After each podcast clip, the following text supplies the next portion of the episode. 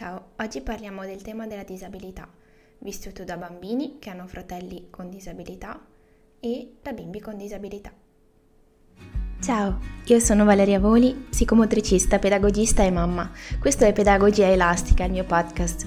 Condividerò con voi le mie esperienze di mamma e di professionista. Imparare a seguire per imparare a guidare. Eccoci qua, oggi proviamo a porre qualche pensiero su un tema abbastanza delicato e non molto considerato. Ecco, qual è il vissuto dei bambini che hanno fratelli o sorelle con disabilità? Quali sono i segnali di una condizione emotiva di disagio e come accoglierla? Non è infatti scontato che eh, i bambini sani, che vivono nella quotidianità un contatto ravvicinato con la sofferenza, riescano poi ad elaborare e a maturare un assetto positivo ed equilibrato dal punto di vista emotivo il loro vissuto interiore. C'è un film eh, di anni fa che si intitola L'ottavo giorno che racconta la storia di un ragazzo con sindrome di Down, George, intrecciata a varie altre circostanze, tra le quali la storia anche di sua sorella, ecco, sorella che non accetta l'idea di doversi prendere cura di questo fratello, che non ha scelto, e che quindi preferisce lasciare in una struttura dedicata alle persone non autosufficienti. Si apre quindi eh, diciamo una questione, una ferita nel protagonista che presenta un ritardo cognitivo ma che conserva una consapevolezza sufficiente per porre un pensiero positivo sulla decisione presa da altri di lasciarlo in questa struttura. In poche parole, George non è in grado di badare a se stesso, ma non vuole stare nel ricovero per persone disabili. Al contempo, la sorella, unico familiare che potrebbe prendersi cura di lui, si oppone mettendo in evidenza il fatto che non è stata lei a metterlo al mondo e che ha una famiglia che ha costruito e scelto di cui vuole prendersi cura senza altre fatiche. Ecco, George, il protagonista, è una persona adulta. Allora, sono due mh, posizioni indubbiamente delicatissime su cui non ho nessuna pretesa di portare una soluzione, ma mi pare importante considerarle entrambe alla pari. Perché vi sono tante situazioni differenti, ecco, non è la stessa cosa che un bambino sano sia fratello maggiore o minore di un fratello o sorella con disabilità, non è la stessa cosa se si parla di una disabilità psichica o di una disabilità fisica, non è la stessa cosa che si parli di un ritardo cognitivo che impedisce al bambino disabile di avere una concezione di sé ed una coscienza, oppure che si parli di un ritardo cognitivo piuttosto lieve ma comunque presente, dove il bambino disabile può in ogni caso conservare una propria volontà ed una propria coscienza. Non è infine la stessa cosa se ci sono entrambi i genitori disponibili e coinvolti oppure se i figli sono a carico di un solo genitore nelle dinamiche quotidiane. Con tutte queste premesse quindi mi sembra interessante cercare di mettere lo sguardo su quelli che possono essere i pensieri di un bambino che ha un fratello disabile. Nella mia esperienza potrei dire che si può sintetizzare questa nuvola di pensieri vissuti emotivi in alcune macro aree che non sono esaustive, ma insomma sono alcune idee.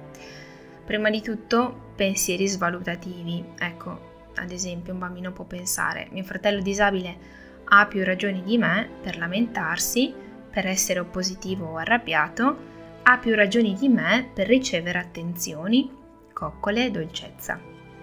Io valgo di meno perché sono sano e non ho motivi per lamentarmi.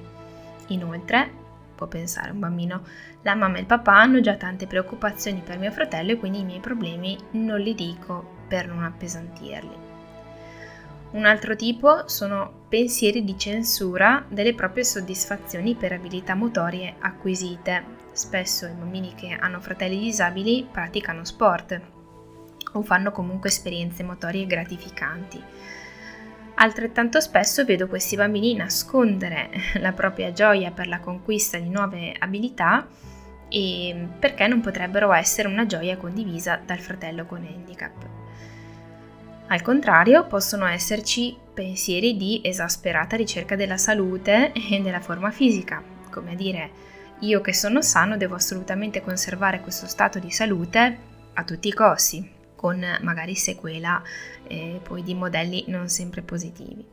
Un altro tipo sono i pensieri di rifiuto, che non possono essere esternati. A volte i bambini vorrebbero cancellare la malattia dei fratelli, rifiutano la sofferenza dei fratelli, sviluppando a loro volta una sofferenza interiore determinata dal senso di impotenza. Ecco, tutti questi pensieri non possono, a mio avviso, essere lasciati soli, nel senso che il bambino ha davvero bisogno di potersi sentire accolto dall'adulto che si farà carico di questa sofferenza psichica ed emotiva e avrà il compito difficile ma necessario di darle un senso. Su questo punto mi soffermo perché è centrale. Ci sono genitori che arrivano impreparati alle domande che i bambini e i ragazzi prima o poi eh, porranno, le domande di senso sulla vita, cioè perché esisto, perché mi hai messo al mondo e quando morirò cosa accadrà.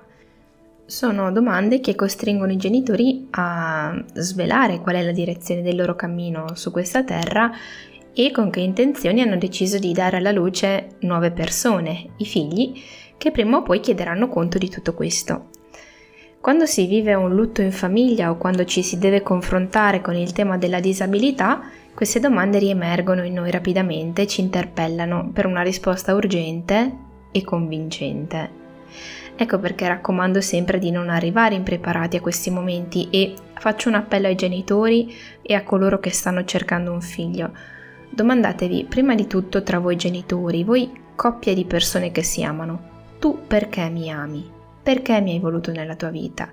Che direzione diamo al nostro amore e al nostro agire come genitori o come futuri genitori? Cioè perché vogliamo mettere al mondo un figlio? Avere un senso significa avere una direzione e anche un modo consapevole di percepire gli eventi e significa dare un significato al proprio cammino nella vita e quindi alla vita altrui. Quando arriva un figlio non possiamo permetterci di non sapere perché lo accogliamo nella nostra vita, anche qualora sia arrivato come una sorpresa, c'è sempre un momento in cui si decide di mettere al mondo quella persona, la si accoglie, le si fa uno spazio ed ecco che allora, anche quando c'è una sofferenza del bambino con disabilità, che magari chiederà perché sono malato, perché io e mio fratello no, o quando suo fratello domanderà perché mio fratello è malato e io no, perché mio fratello deve soffrire, ecco, la domanda sotto a tutte queste domande più contingenti sarà sempre questa. Mamma, papà, perché ci avete messi al mondo? Qual è il senso della nostra vita per voi e così avremo una risposta convincente da dare loro per dare loro la misura anche del nostro amore. Per oggi ci fermiamo qui e ci sentiamo al prossimo episodio. Ciao! Se questa puntata ti ha interessato, clicca sul pulsante segui per rimanere aggiornato sui nuovi episodi e lasciami una recensione o 5 stelline. Se vuoi contattarmi o vuoi prenotare una consulenza con me, scrivimi a dotvoli.gmail.com